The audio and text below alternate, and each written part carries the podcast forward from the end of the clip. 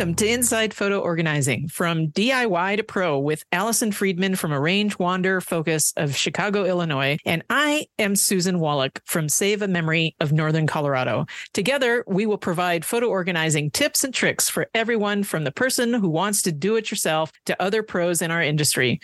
We'll discuss current software and hardware news about photo and digital asset management. We will be answering your questions, and we hope that as you learn more, you can complete your own photo organizing project and feel more confident to finally know hey, I can find that special photo that I've been looking for.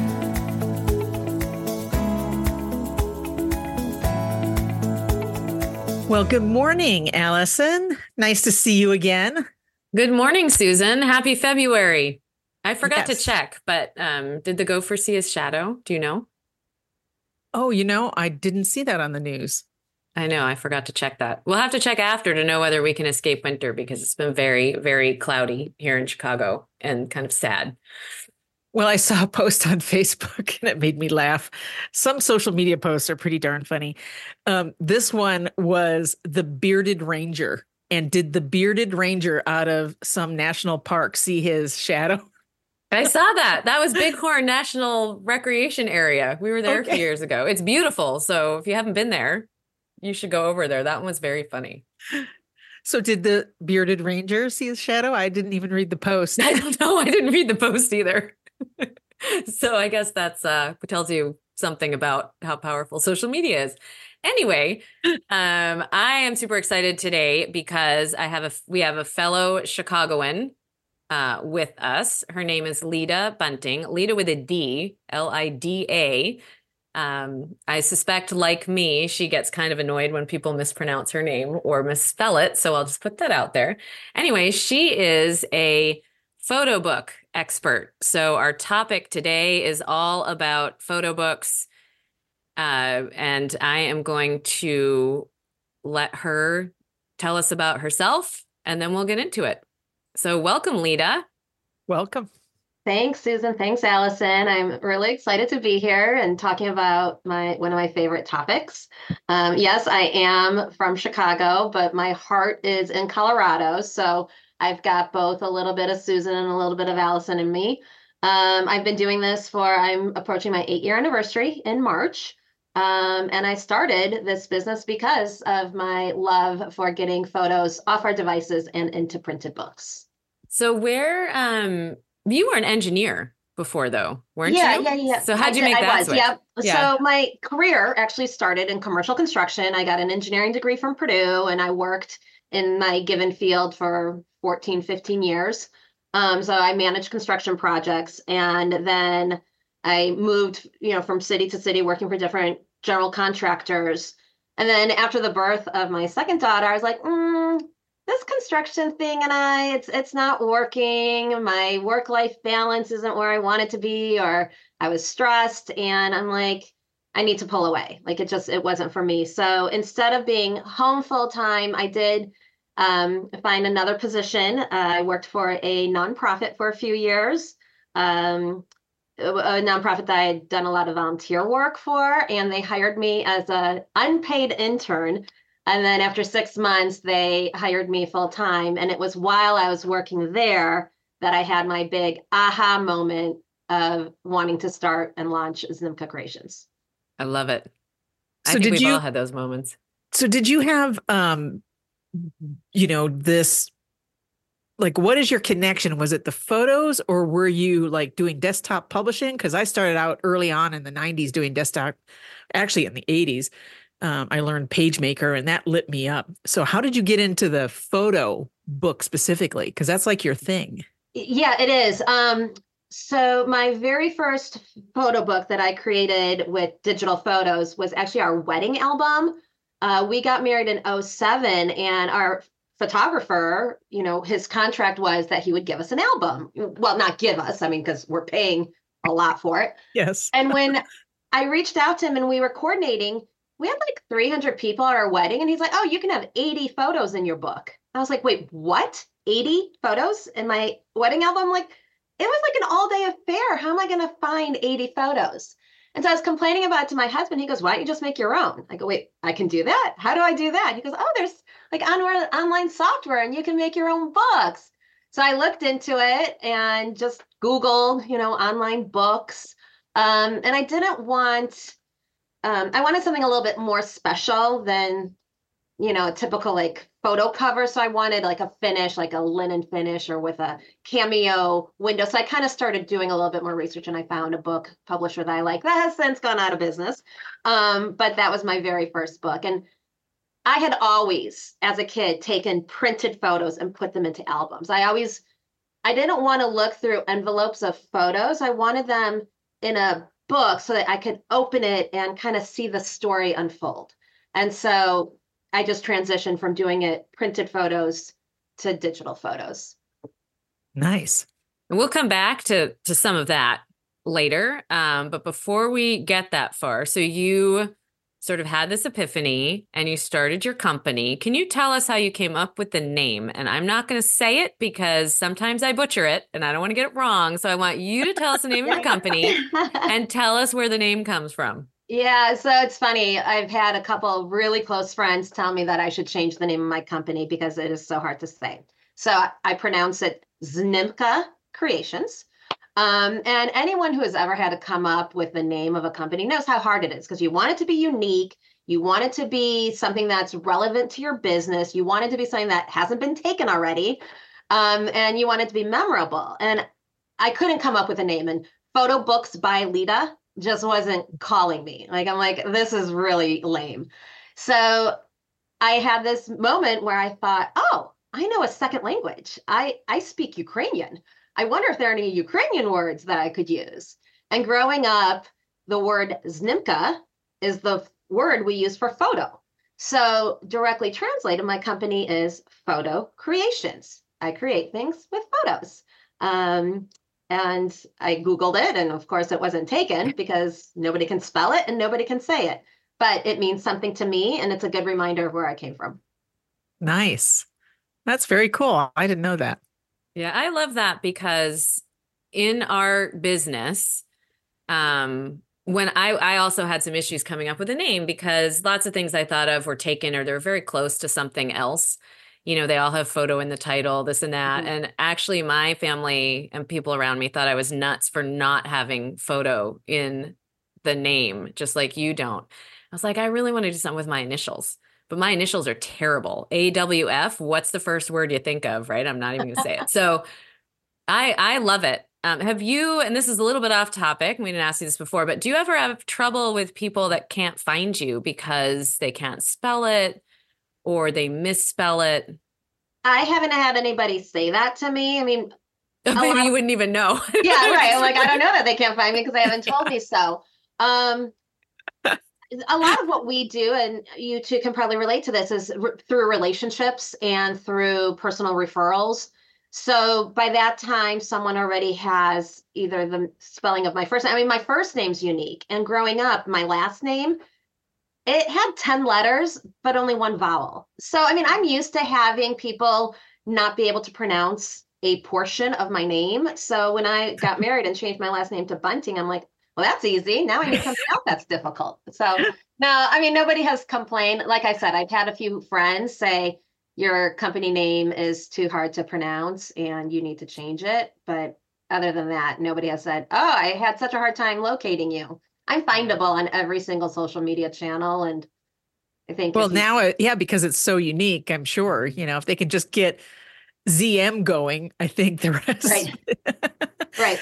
Yeah. But your your background seems you know similar to mine. Um, my uh, my dad um, was Polish and and he had uh, nine siblings and uh, there's still some last names in our uh, you know Wallach was the easiest. there are some names on that side of the family that to this day I can't pronounce and I can't spell. You right. know, I have to look it up somewhere. Um, yeah, so I can totally relate. Some of those names are easier to pronounce when you're not looking at them. Like my name, I mean, it's Krinivsky. Well, just saying it's not that bad, but if you see it, you know, it's all these letters and it's the S C Y or C Y K. Mm-hmm. Those those are the the letters that get me.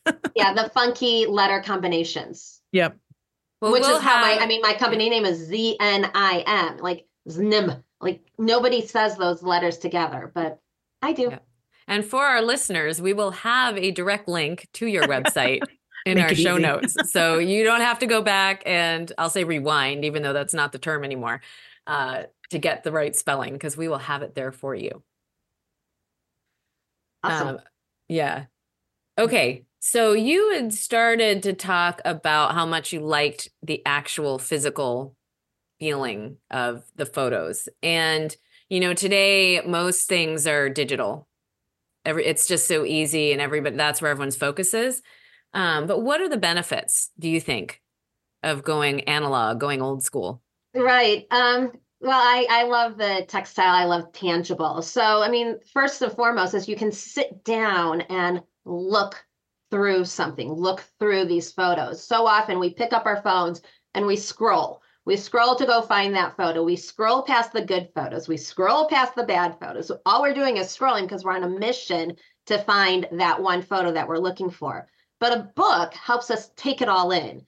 Um, you know, we actually will sit down, we'll let the story unfold, and it, it allows us to understand what has happened, whether it's a vacation or a year in review or the wedding. And sometimes those stories are forgotten. I mean, I'm actually guilty of that. I recently mm-hmm. did our 2021 year in review book. And as I'm going through it, I was like, oh, we went strawberry picking. Oh, that's right. We fell in a patch of strawberries and got, you know, strawberry juice all over our legs. Oh, haha, that was so fun and you just remember those moments that you would otherwise have forgotten and i think that's kind of the biggest thing that when our phones are you know holding all of our photos we just never see them and we forget um, so you know we've got the silly moments we've got the special moments you can look at them but the books also they last they stand the test of time they're on a shelf they're on your coffee table you don't need technology to look at them. So if my phone dies, I still have the book that I can pick up and look at it. And it's a memorable keepsake um, that you can then pass it down. My kids will hopefully have our year in review books when they're older. I, you know, I when I'm done with making these or when I'm done with wanting them on my shelves, I can print each of them their own version of our year in review and they can have it for themselves. So it's something that can be passed down from one one generation to the next. So that's a good point. So you you have is it two kids? I do. Yep. So do you print like three copies, one for you and then one each for the kids when you do these review books? I, I used to. Um, I used to print two of them, figuring that one, you know, we would only need two in the end. Now I don't. I only print one, but I, because of the way I design and where I design, I have a digital version of the entire book that Yep. could be reprinted in the future on a different printing capacity, a different printing capacity. Yeah. Um, and That's I'm good. saving those as PDFs or as two page JPEGs, and they can, when they want them, I'll get them printed for them. I don't want them sitting around the house right now. yeah. Nice. That's a great idea. Yeah, we do the same. I mean, there's eh, the other thing that I really like about books because I I don't make as many as you, but I do a lot of travel books and I am like I will do it right away. I'm already working on the one from our past trip over the holidays. And the reason is because in a book, like you said, the, the photos tell a story in there just by themselves. And the way that you decide the order and how you're going to view them tells a story. But in a book, you can also add written words in a way that you just can't with digital photos. I mean, I talk to clients all the time about adding captions to important photos. But to see that caption, you have to swipe up or you have to do Mhm. something. It's not in your face Right. like it is in a book. Right. I mean, like I said, this 2021 book that we just had printed, we had moved to Colorado for the month of March because it was still kind of COVID life. And so we were doing hybrid school. Well, we ended up having some car trouble and there was a huge snowstorm, go figure, in Colorado in March, and we got stranded. And um, we couldn't make it up the mountain. So we had to backtrack and go to a hotel and the kids had to do e-learning from this hotel room and we had our dog with us and my father-in-law had to come get us and it's all captioned in the book because if you just look at the pictures it's like oh they're driving through the mountains well no he had to come get us. We had to load the kids. We had to commute to their house during their lunch hour because they were on break and they were in school. So there's a story. There's always a story, but you need to capture that with the words. Right. Yeah, interesting. So what what are your what kind of books do your clients ask you to to create? So I've done everything from year in review books, baby books, wedding books, bar and bat mitzvah books, um, grad books, family history books. There's uh, pet books. I've done, you know, dog books. A client wanted to gift her dog walker a book of the dog as she was retiring. So really anything goes, but I do have some favorites um, that I would love to talk about. Yeah, sure. Are, Allison, you were just talking about vacation. I mean, vacation books are so fun to create, mm-hmm. especially when I'm creating them for clients, because I get to see so many fun things that my clients get to do. And I'm like, oh, I'm going to bookmark that and I'm going to do that someday. And oh, I want to go to that place. And then weddings. I mean, I think weddings are so beautiful and you're dealing usually with professional photos and they're beautiful. Um, so it's just a great way to see how how these happy moments can come together in a book. I actually just um, created a wedding book, um, albeit it's been a few years since their wedding, and they have three kids now. if that tells you anything about time, timing, but um, I was not their professional uh, photographer. I was a, a guest, um, but I captured the wedding from my point of view um, sitting in my chair, taking pictures of their ceremony, and um, and then you know what what I know in my life that has happened and that I appreciate is when I have a large event, whether it's something that I've set up or I'm attending, is that you can't always remember where, even though you assigned, like in a wedding, you assigned everybody, you know, to be at table 10 or whatever, um, and you know who came. Um, when it's your event, sometimes you don't get to interact with those people, you know, in the way that you would like. Um, and so I went around and I captured um, everybody at, sitting at their tables. Just went around and got them to smile for me and took a bunch of pictures. And um, so when I created the book, um, I wanted to try out some uh, textured cover, you know, as you said, like a linen or something. Um, and uh, I took so many pictures. I wanted to um, document, like you said, 80 pictures is not enough to document a wedding. so I could totally relate. I had taken close to a thousand that that one day. And so to get it down to just enough to give them a, a, a taste of what happened, plus include, you know, all the table shots, it was, I think maybe 200 pictures. I don't remember. Um, now. Um, but I did have to review it several times to get it down to a, a reasonable cost because this was my gift to them. And um, but they absolutely loved it and i you know uh, i wasn't there when my friend gave it to them but she she recorded a little video for me which i which i was able to watch and i loved it as they were flipping the pages and went oh that's so nice she got everybody at the tables mm-hmm. you know and those are the things that you know when you're the the bride and groom, you may not get get a chance to go around to every single table, you know. Um yeah. And so and and unfortunately some of the people that that attended 5 years ago um have passed on. So, you know, again, capturing those moments when you can um and then putting it in a nice uh book to display moving forward is is I think just a great gift whether it's the professional photos from the photographer or you maybe even collect photos from from uh, you know the people the guests that attended you know that would be a great idea too well like i said my very first book was my own wedding book and it is a combination it's a combination of the photographer's photos and then people had sent me photos because it's different perspectives um, and my book is probably 100 pages because i really wanted to yeah. capture the whole day and all the people that were there. So there's some goofy pictures and then there's the professional ones that look amazing. That is a great point. I was actually going to ask you about that is how do you balance like some people think well my pictures aren't good enough to put in a book. You know, they're just bad, you know, iPhone photos are not even in, you know, focus or something. So, how do you like what would you say to someone that says, "No, my picture, you know, they're not professional, they're not great pictures, but you can still make a book out of those, right? And you can still oh, balance those." For sure, 100%. My books, especially like my year in review books and my vacation books, I am not a professional photographer. My husband isn't either.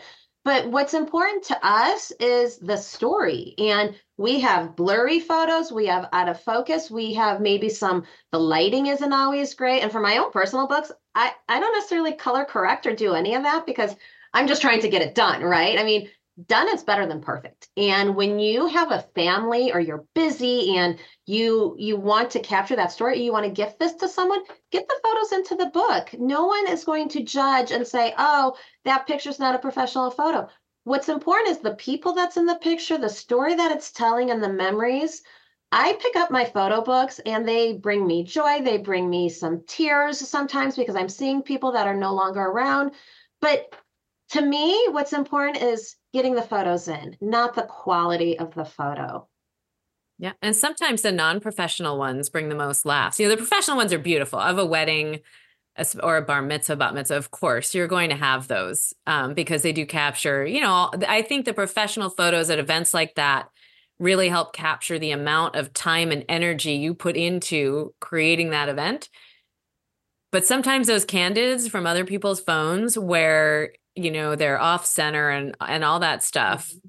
add a lot more color to the event so with that let's get into some nitty gritty okay about how you actually go about making your book so let's start with you know what tips do you have to create a compelling photo book Okay, well, my first tip is to take it easy. Like, don't put too much pressure on yourself. Like, for, my first tip is a mindset tip. Like when I said it done is better than perfect, I mean it. Like don't think that it has to be an absolutely perfect book because it's it doesn't have to be. And if you've never done a book, don't try tackling a huge book on your first try. Instead of saying, "Oh, I'm going to take all four of my kids and get books made for them from birth to 18 and I'm going to get it done by next month." No go back to last summer's vacation to the lake house and make that book first. You know, keep it start easy. But um, to get into like more of the technical things of creating a compelling book, there's basically I approach my books in three different categories. First is the selection process. You have to pick the photos that you're going to put into your book. Um, so sometimes people use the heart function if they have, you know, their photos in Apple Photos or Google Photos, you can star or favorite your photos. So that's a good starting point because if it's a favorite on your phone, it's probably book worthy. Um, but if you don't do that and you're maybe on a PC or something, you can just create a folder of the photos that you want in a book. So selection is step one. Then step two is the design of putting photos onto a page and laying it out and having that story kind of come together. Um, I tend to do most of my books in a chronological order. So if I'm doing a year in review, then you know there's a few pages of January, then a few pages of February, and you know so on and so forth. So laying out the pages and the book is step two, and then the step three is kind of figuring out the finishes of the book. Do you want the linen cover? Do you want the photo cover? Do you want thick pages? Do you want the thinner pages? And then ordering it so that you know you've you've got all those um, decisions made, and you can click through whatever vendor you're going through and choose how, how you want it to look as a final product. Um, did that answer the question? of course. Okay. of course, we have more questions. Okay. Uh, just because. Um, well, I was going to say you're, you know, I I need to print that sign that perfect is the enemy of good, like, like all over in mm-hmm. my office because I get waylaid by picking the best just just that you know when i uh i last year i had a fantastic trip um actually it was two years ago now. Uh we're in 2024 i have to remember. Um two years ago i went home uh not home but i, I went to italy. Uh it's my my mother's home. Uh, she was born there. And then uh stayed a, a, a week with the, my Italian relatives and then um, toured Italy and, and Greece and the Adriatic. And I loved that trip so much. And I wanted to create a really nice photo book because I hadn't done that on my previous trips. but now that I'm doing this business, I wanted to do it for myself. And it was such a a process to do it yourself. So do you have these sessions with your clients where you help them cull the images? Like, you know, if I gave you 300, 500 images, would you help me cull them? Is that something you do? I usually my clients are like, I don't want it. Here are all my photos. Oh. Pick the photos that you think I should have in my book. Um, but I would for sure work with them if they wanted to be more in a D- DIY capacity. Um, but most of my clients are very overwhelmed by the mass amounts of photos that they have from a vacation or from an event or throughout the year. Yeah. And they just give me access to all of it and say, pick, pick, pick my photos. But isn't that, don't you think that's easier because you're not emotionally, you know, uh, maybe tied to some of those images. So you can look at it like you are developing a story for them, right? Yeah, 100%. I do look at it more objectively. Um, and, you know, it's funny because sometimes people take photos in the portrait mode versus landscape. And sometimes it's almost the same exact picture, just the orientation of it. And when it comes to selecting, I might select both of those knowing that we'll see how it lays out in the book. I will choose one over the other, but I'll pick them both during the selection process because I'm not sure how that page is going to be laying out in that moment.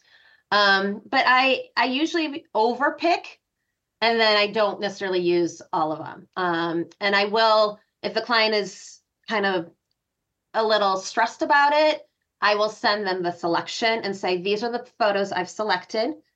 Is anything missing? Did I did I capture all the moments? Did I capture all the memories?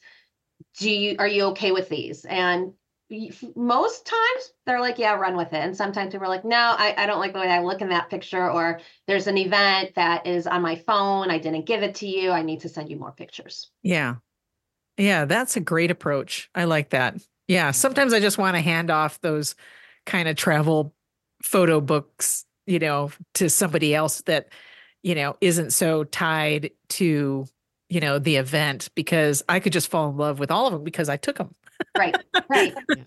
and i think that that's one of my issues at least like for my personal year in review books i'm usually a two volume book i max out at the 100 page max I, although I now have a vendor that prints more than 100 pages, but um, I would have to do the two volumes just because I don't want to miss anything. And there was a few years ago, I missed like apple picking or something, and I reprinted the book because I was so upset that I had missed that event. And it was just like one one spread, but I had to have it in the book because otherwise we would have forgotten about it.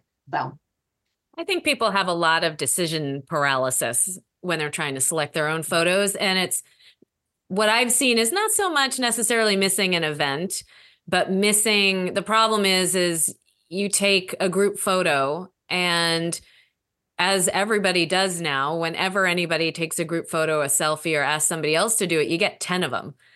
And I see clients getting hung up all the time on like looking at all 10 of those photos and trying to figure out which one is the absolute best and of course, the problem is, is one of them is the best for one person and one of them is the best for somebody else. Mm-hmm. So I think it's often a lot easier to hand that off because the reality is when we as photo organizers look at it and look at the photos as a whole, they're all pretty much the same, especially since somebody just everyone's standing in the same spot and someone just clicks the button five times. They're right. literally the same photo. So it is a lot easier to just mm-hmm. hand it off and say, you know what?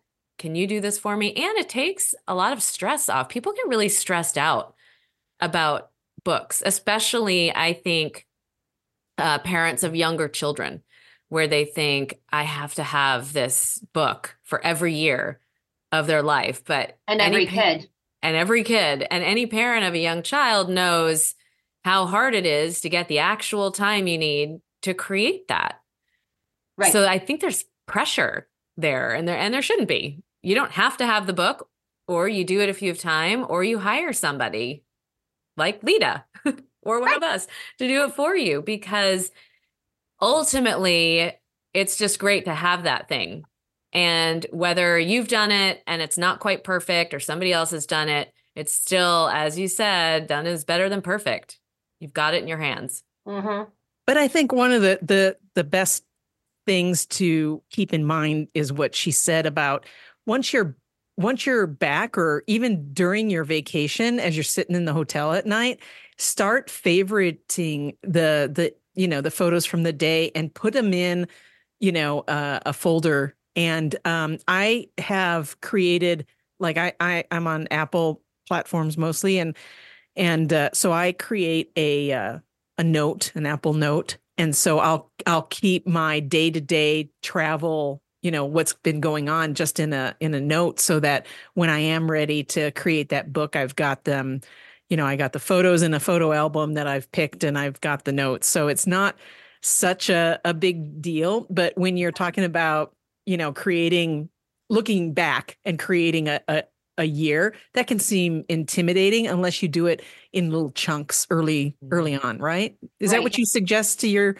to your clients to just kind of keep up with those kind of things Yeah, I mean, I think that it's really important. I mean, my mom used to say, "How do you eat an elephant?" And it's one one bite at a time. So if people are looking at this entire huge project, it, it's going to be overwhelming. So taking it in in smaller chunks and giving yourself some grace. We are all busy. We are all being drawn into pulled into 20 different directions. So, and a photo book isn't necessarily at the highest priority for most of us. Like we have to feed ourselves, we have to feed our families, we have to pay the bills. I mean, there are things that are a little bit more pressing than creating a photo book. So it keeps getting pushed off to the side.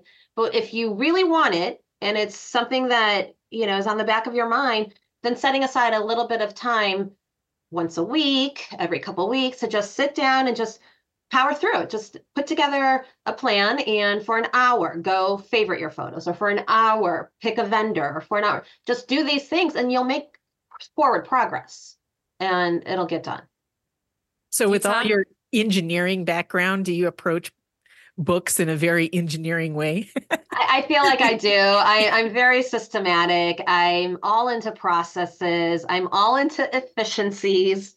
Um, so yeah, it's the project manager in me that kind of pulls through this. I I previously had like a chart with all my personal projects that I need to work on and what stage they were in, and I was like, okay, this is too much. I need to and take this it is easy. why this is why people hire you to do it though for that, Yeah, I hope so. Um, you talked a little bit. You've mentioned a couple times about about vendors, things like that. What tools do you use when you're designing your books?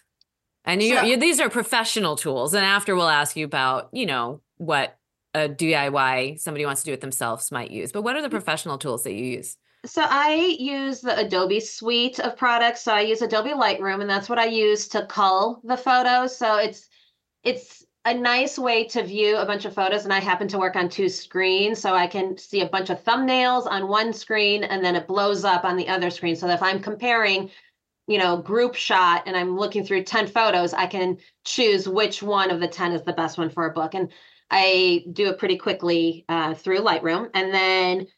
Um, InDesign, Adobe InDesign is a design software that uh, graphic artists use to design magazines and covers. Well, I use it to design my books.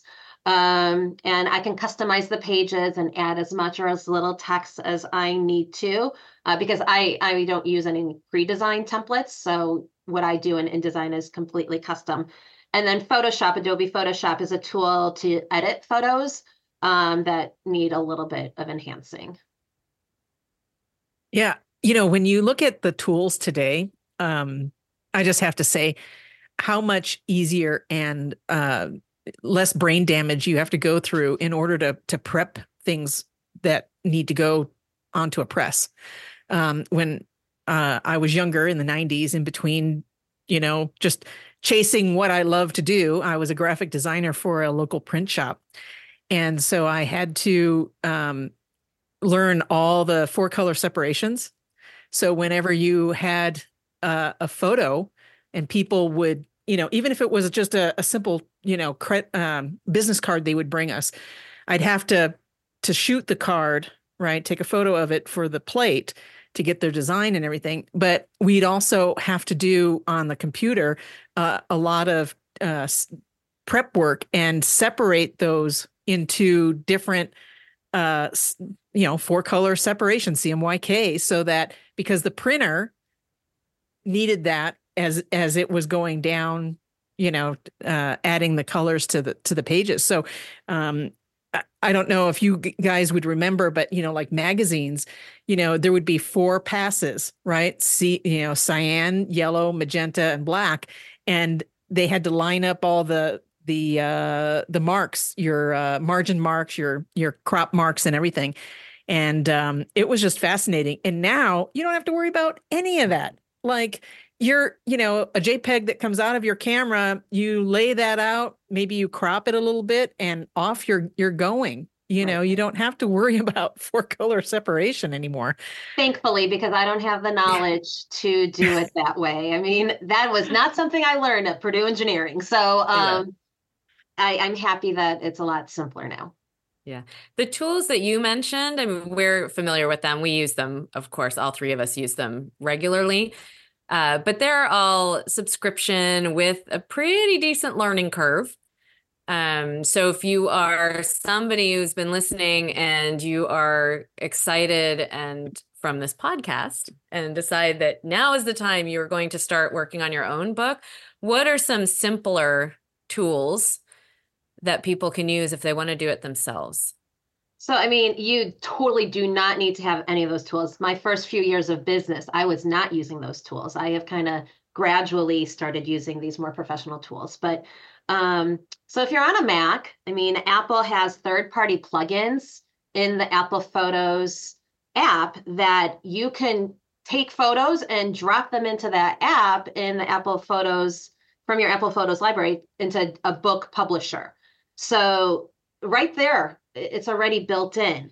Well, that's uh, kind of cool. Let me let me just ask you about that because I'm not I I have Apple Photos, mm-hmm. but I've never gone out and looked at additional apps that tie into Apple Photos to do things like that. So when you tie when you get this other app, then is it are you so I'm trying to wrap my I think she's asking it. how does it work? yeah. So I, I mean, I, are you still in Apple Photos or when you kick off the app, then the app can look at the Apple photo library? So right inside Apple Photos, at the very bottom, there's a section called projects. Huh. And it says my projects, and you can add, you click the little plus sign, and you can click on that, and it says you've got options. You can click, you can select a book, a calendar, a card, wall decor. And so when you click on those, then there's the little expandable menu, and the book publisher that you've loaded in through a plugin will be there. And so you click on that one. So on this particular project, I have uh, an MPix as one of the vendors. So if I click on that, I can take photos from this past weekend because I was at a big fun party in Cleveland. I can take those photos and drag them from my library just down a little bit lower on my Apple Photos app and put them into this new project that I just launched. Cool. Yeah. Okay. And then you have to go through the whole layout process. oh, yeah.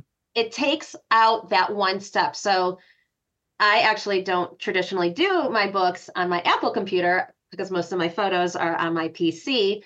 And so, what I do there, or what I used to do before I started using Lightroom, is that I would go through my year and create a new folder for photos for book.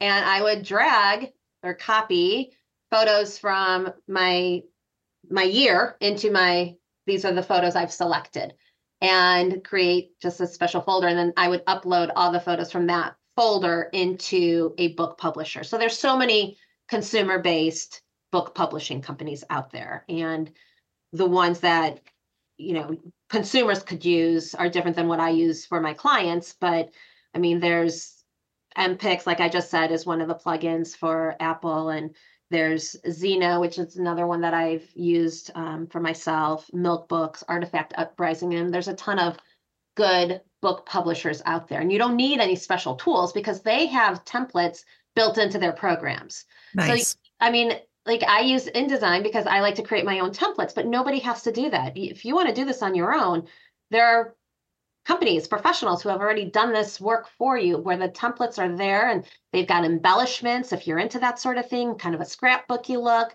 So there are all these companies that already have this and that have done it to make it so much easier for the everyday consumer to design their own books.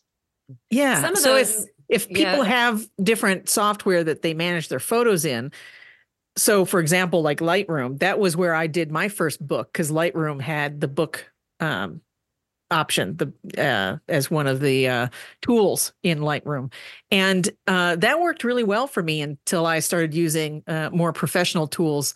Um, so I still use Lightroom, but then I take them into other book layout programs that uh, give me more fluid options. And one thing, so you both mentioned, you know, essentially creating a folder of of favorites and going from there. But just so everyone's clear on pretty much every photo platform, if you're Apple, if you're Google, if you're in Amazon, wherever your photos are, just create an album within that program. And when you are going through and finding photos, or hopefully in advance, you do it and just stick them in that Mhm. album. And Mhm. it's a lot easier than it used to be because you're right. It used to be that you had to essentially make a copy. So you're making another copy of your photo and sticking it into a different folder, and it's very clunky. But on today's phones and things, just make a virtual album and stick stuff in there. Um, the other thing you mentioned, and you mentioned this early on, that you keep the the JPEGs or the PDFs of your books so you can reprint them later. Mhm. Uh, one thing that I have always told people for the last while, and it was like a light bulb that went off in my head a couple years ago with books, is I always design square. And the reason for that is literally what you said. So that if I've got these and five years from now I want to reprint them and I have the printer went out of business, the original one, if you design a square, um, and all photo, I think all photo companies offer that in their own design software, uh, then you can print it anywhere. And we're talking about eight by eight, 10 by 10. Yeah. Huh? Yeah. Yeah. So, so Allison kindly brings this up because I, she and I had this conversation, and I was doing the layout for the wedding book that I previously mentioned, and I personally love the landscape look, and so you know, numerous books that I've printed for myself or for friends or for for clients um, has been the you know more of the twelve by eight or ten by eight uh, or whatever the math works out to. I am not an engineer. Um, and Lida uh, probably wouldn't have this problem because she could just in her head figure out how they go from one to the other. Calculators help too. but so I approached Allison because I I started this layout in this particular tool that you have to predetermine predetermine who your printer is and what the uh, the book style is, and they offer many different print book uh, levels, quality levels.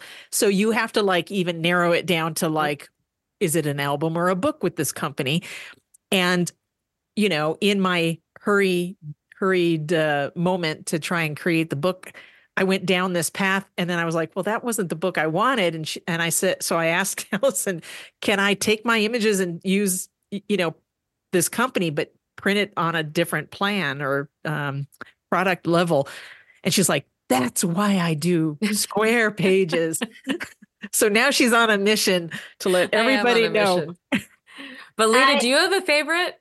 So it's it's really funny. I I 100% agree and understand the whole 10 by 10, 12 by 12 scalability. I personally really love landscape books for Yes. um, travel and my year in review books. And I I'd say that I'm probably 50-50 on landscape versus square. I just there's just something to be said about, you know, the size and the way it opens up. My wedding books almost always are square and that's for two reasons one the scalability but sometimes the um, the bride and groom want to get an extra copy at a smaller Mhm. version for family members um, and so there's you can do um, a companion book and you can size it up and down. Some of the other um, landscape books, they can scale um, if you're staying within the same proportions. And I usually design in the biggest one so that it would just have to scale down. Um, but I've had that issue, Susan, where I was working, I was designing in InDesign, but I was going to export my JPEGs to this other printer. Yeah. And I looked up the dimensions for their album, not their book, or for their premium book, not their classic book. And I was off. And I had to go and resize yep. like 150 pages. And I cussed at myself and I was cranky and I was mad. And then I poured myself a glass of wine and everything was good. So it sucks. It really does. But for me, what was important was I really wanted that landscape book. And it was my mistake. Um, and it, it, was for a client. Um, and they loved it. And I learned my lesson. Yeah. yeah. So there's a moral there, actually. So even if you're doing it yourself, uh, think about before you start you know so you've selected you started by selecting your photos and and all that but think about what what size you want before you start and uh, look at where you're going to print it and and make sure they have that and uh, because you don't want to have to redo it. Like i said if you're if you don't like square because square works but if you like a landscape just make sure that you're actually looking at the options because most probably all of the of the do it yourself uh, companies out there also still have different sizes and they have different levels of quality. They have different paper types. Uh, but the most important thing, probably when you're starting, is to check the size. Right, because if the the type of cover that you want and the lay flat or not is not in your size, then you have to take your time and, and redesign the layout. And that can be time consuming, especially when you've got it just perfect. And so that's where I was at. But everything turned out great in the end. I figured out what I was actually signed up to get, and I got that book for them, and it worked great, and they loved it. So, the other thing you just mentioned the lay flat. Um, 100% lay flat is the way to go. Um, it's a type of hinging that allows a page to go seamlessly from left to right without a little bulge. Um, it makes a really big difference in all sorts of photo books, but especially travel books when you've got a beautiful landscape that you want to spread across. I've had, you know, landscapes of Antarctica or Paris, or I mean, there's some beautiful vistas. And when you have it across the page, you don't want that that bulge. Um, so uh, my recommendation to anyone listening is when you are deciding on a book, whether it's a big book, a little book, choose the lay flat pages. And there's hinged lay flat and seamless lay flat. I'm indifferent between those two because I think that they both show the photos in a similar way, but do choose lay flat binding over traditional binding. And that's really important, especially when you've got the beautiful uh, scenery, the panorama that you want to spread on two pages. Um, but not only that, um, you also, when you have a group shot, if you've ever done a family reunion, and you know, ultimately, where do they put the person of the moment? In the middle. Yeah, right. so you know, you don't want the seam going down, you know, their left or right shoulders, or you know, um, and with heaven, less expensive. Forbid, right down the middle of their yeah. face. So less expensive printers, you take the one going through their face and the left side of the page will be a little higher than the right side of the page. I've seen that too. Yeah, yeah. no, I try to keep people out of the seam.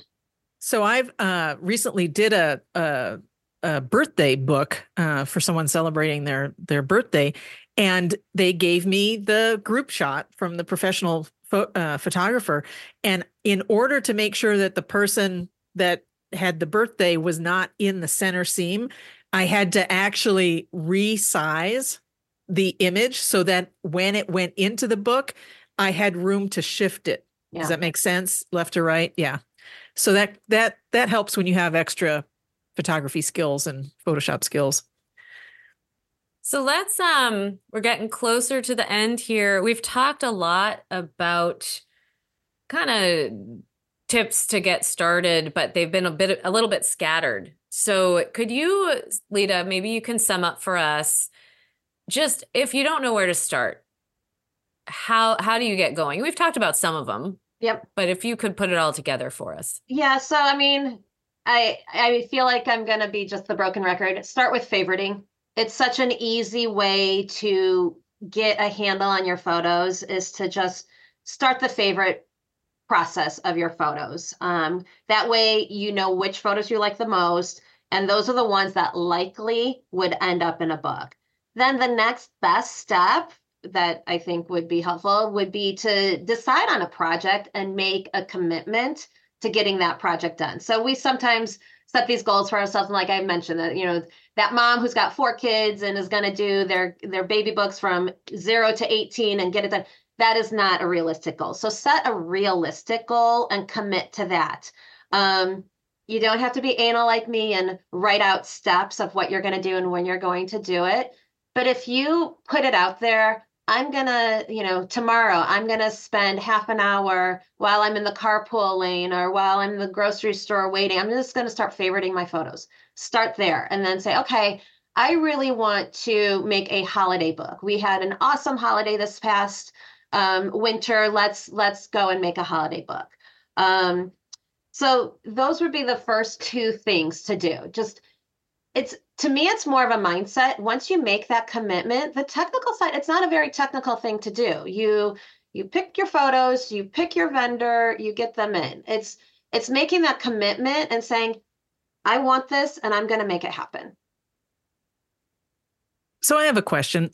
Are there books that are better for long-term like archival quality versus something that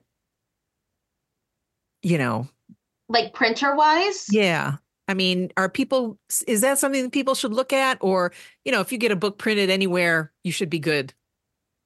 Um.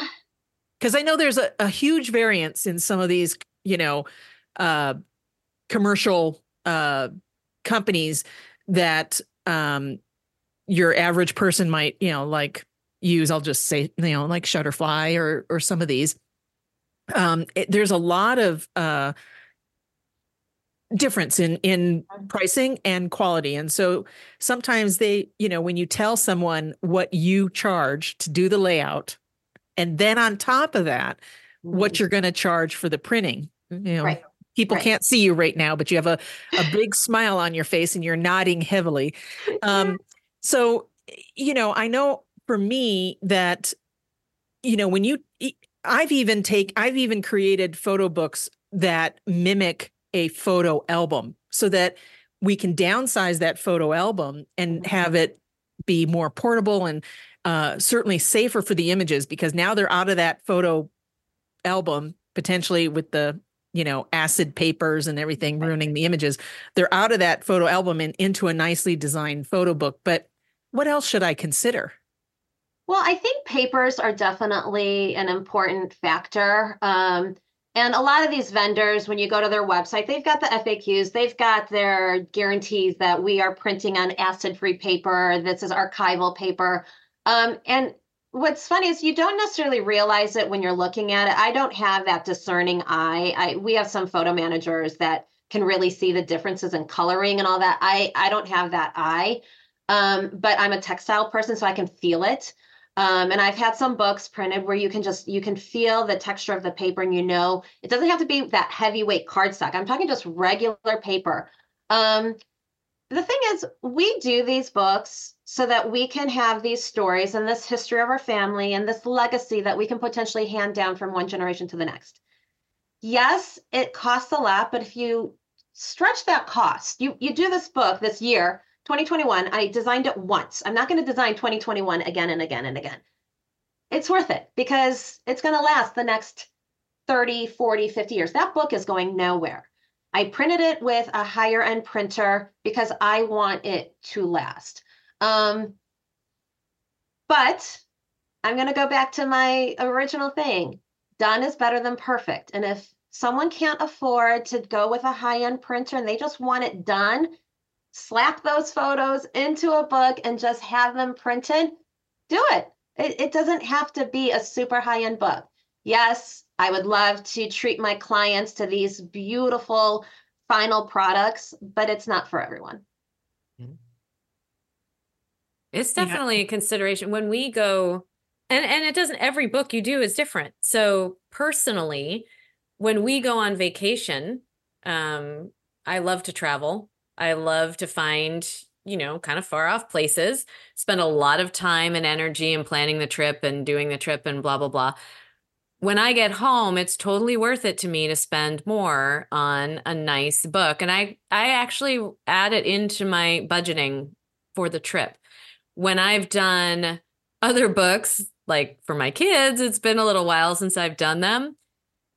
Honestly, those are actually lesser quality when I print them because personally, for me, and everybody's different, but for me, I the travel books are the ones that I keep and those include all the pictures of the kids too of course but I don't actually care so much about don't tell my kids this. I know they don't listen to this podcast so I'm not that worried but I don't I never ever look back at their baby books their first 5 years or whatever I just don't but our travel books I look at all the time so you don't have to it's not all or nothing mm-hmm. you can right. decide what's important to you and for a lot of people, it's probably the opposite of what I just said. and it's their their kids and the year and the life that's more important. Well, you know, you pick out those or your wedding, spend mm-hmm. a little bit more on that, and others that you really want to have the book, but maybe it's less important. Go for a cheaper paper, a cheaper printer, and you'll right. still love your book. Right. I did a very uh, inexpensive uh, book. I got a coupon.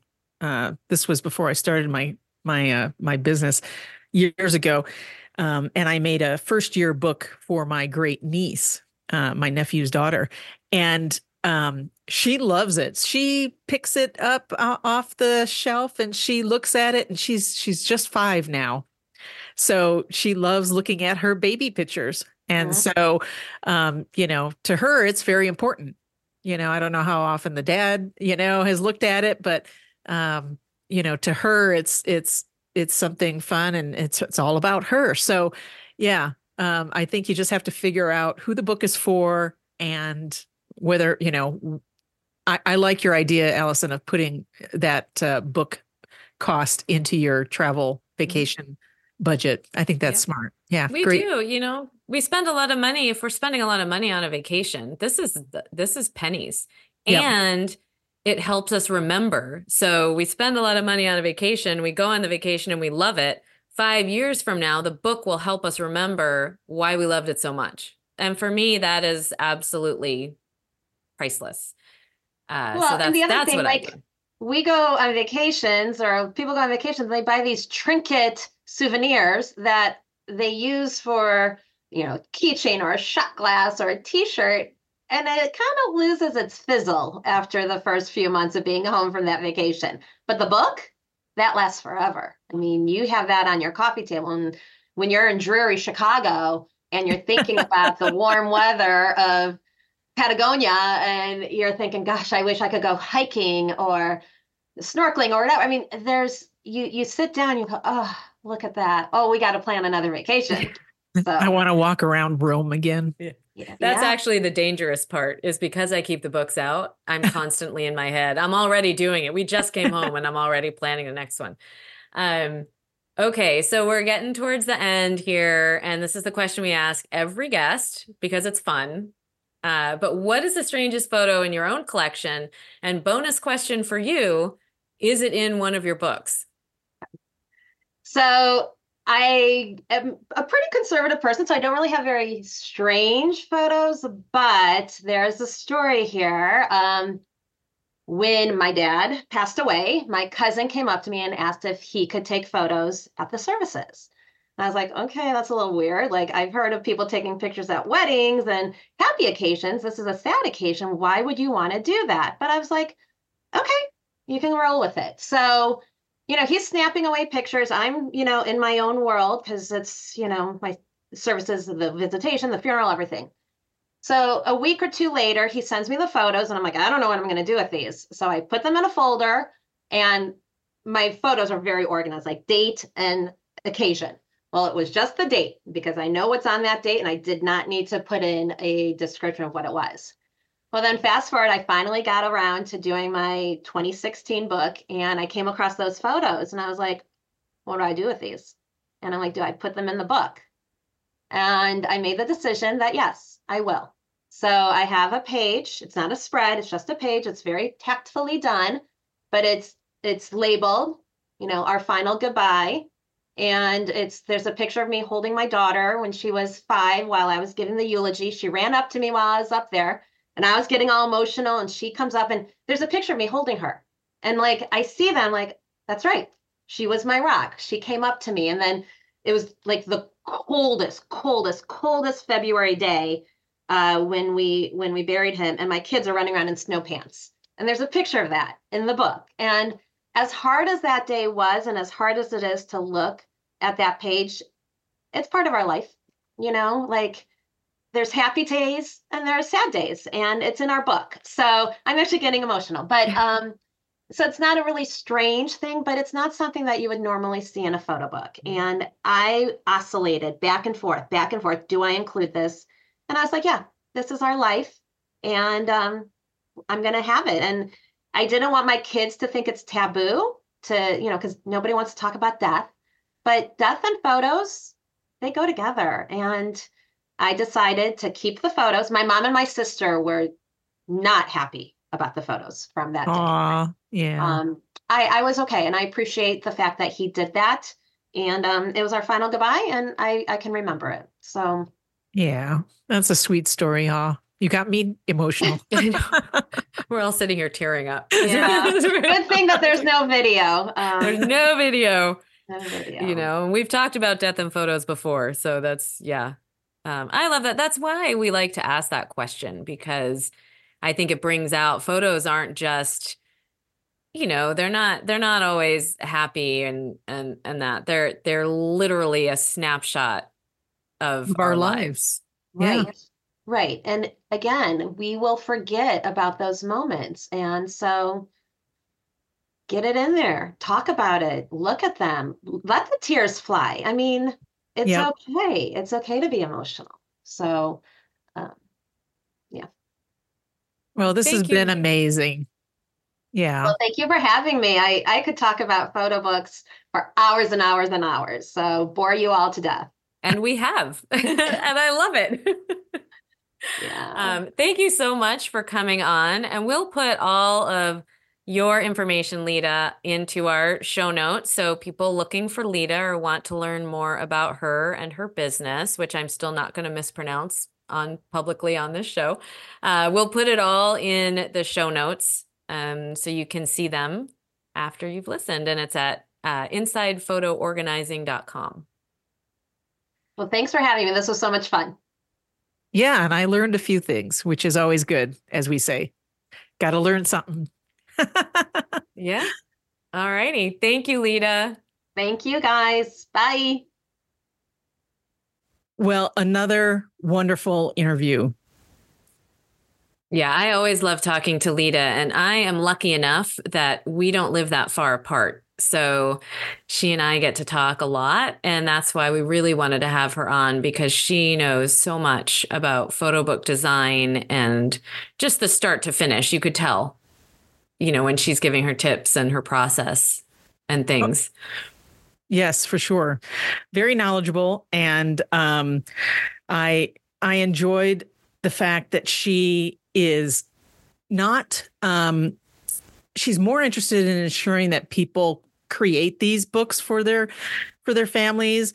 And, you know, if you want to hire her, hire us, that's great. But she really wants to empower people to, you know, to to start favoriting those those photos.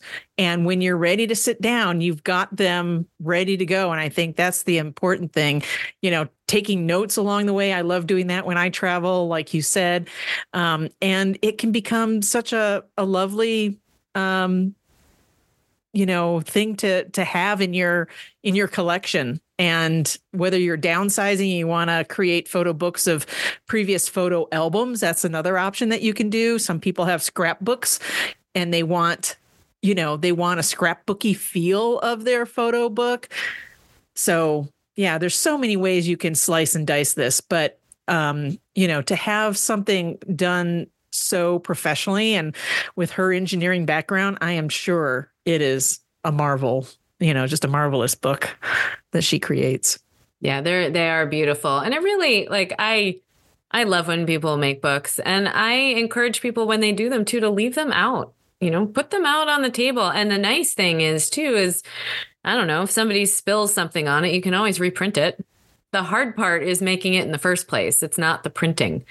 So put it out, enjoy it. You know, there, there's you made all these memories, so let's let's keep them at the forefront. So I'm I'm really glad we had that episode, and uh, people ask about books all the time. So now they've got a little bit of a reference or a place to start because she had some great tips. Yeah, that was awesome.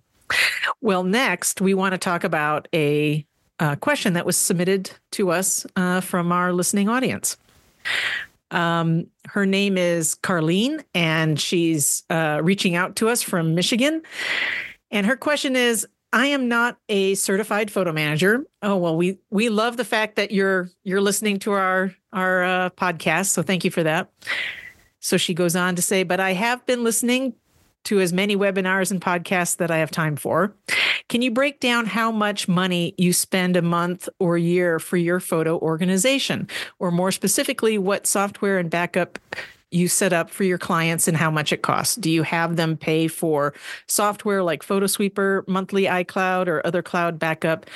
What about external hard drives? If they don't have a computer, buy one. I can envision that it is a monthly bill that people would have to include in their budget for the rest of their life.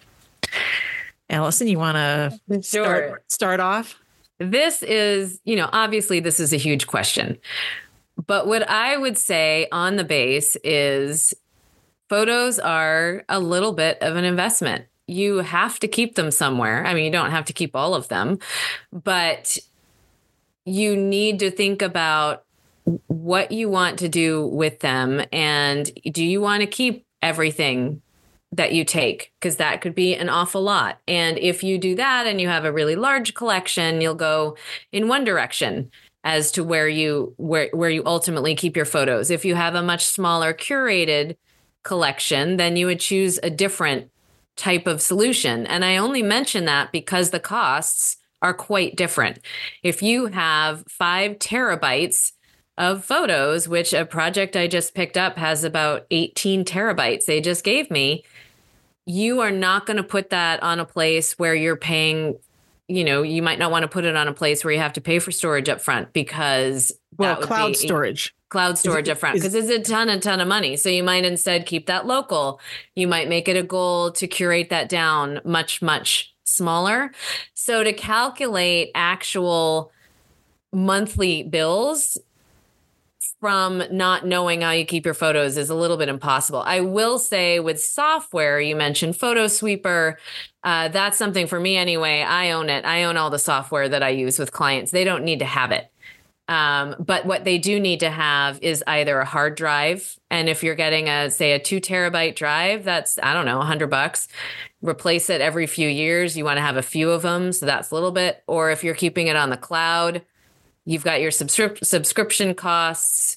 You know, there's it, there's a lot of different ways you can go with it. So the first thing to do is actually figure out what do you actually need, what do you actually want, and then do some ca- comparisons. I will say, and then I'm going to turn it to Susan because she'll have ideas as well. That I never, ever, ever store my photos and my memories in a free anything. And I am emphatic about that because they have no reason to keep your stuff safe. And they don't have to inform you if, you know, if they're going out of business or if they change their policies, they'll probably tell you, but they have no requirement from their end that they have to keep your stuff. If you keep it somewhere paid, be it iCloud or forever or permanent or uh, like there's a bajillion different places you can put it. They have a responsibility to you. So you will have a much better experience and are much less likely to lose your things than if you put it somewhere free. Um, if it's free they're getting something out of it. And that is going to be to your detriment. So if, if you forget if you li- if you remember nothing from this last piece of this episode, it is not safe to keep your photos in a free solution. Susan? no, I, I completely agree. And in addition, if you have paid someone to help you organize, they're going to uh, do some things like uh, perhaps add event data into the metadata. Um, they may be doing face tagging, uh, face recognition. So there's names um, in the keywords. Uh, we may have added captions for you. And depending on where you store that, that's not always easy to get back. So um, I know there was a conversation recently. It comes up um, about Shutterfly and how easy it is to make products uh, with photos on that that platform, which it is, but it probably is not the best place for you to store your photos because when you want to get your photos out, um, you it's it's not always easy, straightforward, and you lose that metadata. Um, so yeah, we can talk all day about different options. We would want to find out as Allison had said, what what your particular um, situation is with your photos. Are you PC or Mac? That really wasn't mentioned. Um, you did mention PhotoSweeper, so I'm guessing maybe a Mac because that's Mac based only. Um, but that program's only ten bucks, and it's designed to remove duplicates. So once you do that, that's you don't really need that software anymore. And if you are on an Apple device, um, Apple Photos has recently included a uh, duplicate uh, remover. It does not remove similars. Um, that would be something like, you know, what Allison mentioned earlier when you hand your phone to somebody and you say, "Here, take take a, a photo of our family uh, in front of this, you know, monument or whatever," and they they uh, they give you ten in a row. So that that is con- considered a series of photos. They're not considered the same photo, um, but you don't need to keep them all. So once you have curated your library, then you can talk about what your ongoing costs would be. Yeah, it depends on the size of your library and what you want to do with it. I've got, you know, 10,000 photos of birds. No one's going to want those. So I don't put them in a place where it's expensive to store. I have them on my hard drive and I have them on something else, but you really have to think about that. So it's it's not easy to put an actual price tag on it. What I would say is that these are maybe I'm only saying this because I'm a photo organizer, but I consider photos and videos, that kind of media, the one of the most precious things that I own. And for that reason, I am willing to pay small monthly fees or whatever to keep them safe. And I think that gets lost sometimes because there used to be a lot more free solutions. Right. And a lot of them are gone, or a lot of them have started charging, and a lot of people got into a big old mess when they disappeared because they lost their photos. So think about how important they are to you and and your budget um and pick what's going to work. Yeah. But remember, once they're gone, they're gone. Yeah, and that's the the hardest thing to to come to peace with um, and and that's why I also have a, a network attached storage, multiple hard drives, and lots of photo backups um, because that is very important to me. And you know, if you look at like I I just grabbed a um, a screenshot very quickly of iCloud storage, and you get 50 gigs for just 99 cents a month. So you can get uh, 200 gigabytes for like $3 a month. And I think, you know, that's less than a coffee. You know, you go to yeah. Starbucks and you're paying five bucks potentially daily for that. So yeah. I guess. And two, two terabytes, which will cover most people is 10 bucks a month. And that's, I think it's similar on Google and, you know, they're all kind of about the same. And Susan's right. You know, if you go get a coffee, so even that, I would argue, I, I don't drink coffee, so I don't go into Starbucks all that often, but I'm guessing that they're probably potentially close to 10 bucks, or if you get two of them, they're, you know, so think about it that way. It makes right. the cost easier to handle. Yep, exactly. Well, we appreciate hearing from our audience. If you have a question, please let us know. Uh, it would uh, just warm our hearts to to help you figure out something that uh, has been uh, bugging you or you need some clarity on or just maybe a suggestion on on a particular project that you're working on um, maybe it's a photo book maybe or a topic that you want us to talk about You know, shoot us shoot us an email from our, you know, the contact form on the website. And uh, who knows, maybe we'll do a whole show on it. So I just want to add something. I'm very excited. Um, we are going to RootsTech. We are. We're both going. Um, of course, this episode will air after we've come back. so we will have just come back. Uh, no, no, we'll be there. Yes, We'll we be there when this comes out. Yeah. Um, but so that'll be fun. we- Susan and I together in the flesh, and we'll have to get a picture and we'll put it somewhere on the podcast page. Yes. And um, maybe we can talk about our experience at Roots Tech for our next episode. Maybe we can. I Yeah. love it. We can talk about it in person. Uh huh. Figure that out. I'll bring my nice microphones and we'll have a good time. well, you're driving, so you can. I'm not bringing my big Oh, microphone. no, I'm flying. Oh, you are. Okay. I I decided seven hours in the car wasn't for me. yeah, I could see that through the mountains. Yeah. Well, if I went through Colorado, it'd be nine, nine plus, depending on the weather. And this is the end of February and March. February and March are our snowiest months. So when Lida said that she had the big snowstorm in March, I'm like, yep, uh huh. That's typical. Yep. Well, you'll be a lot safer. I was a little concerned about you driving through the mountains, but I wasn't going to say it. You are in Colorado, so you know how to do it. But I'm thrilled you're coming so that we can hang out in person and uh, we're going to have a good time. And yeah, Well- I think we'll probably talk about it on our next episode. that will be fun. All right, my dear. Until All next right. time. Great. Have a great day, Susan. Thanks, you too. Bye for now. That's it for our show today. Remember, you can find this episode on all of your favorite podcast apps. Be sure to click follow so you can stay up to date with the latest in photo organizing. We'll catch you next month.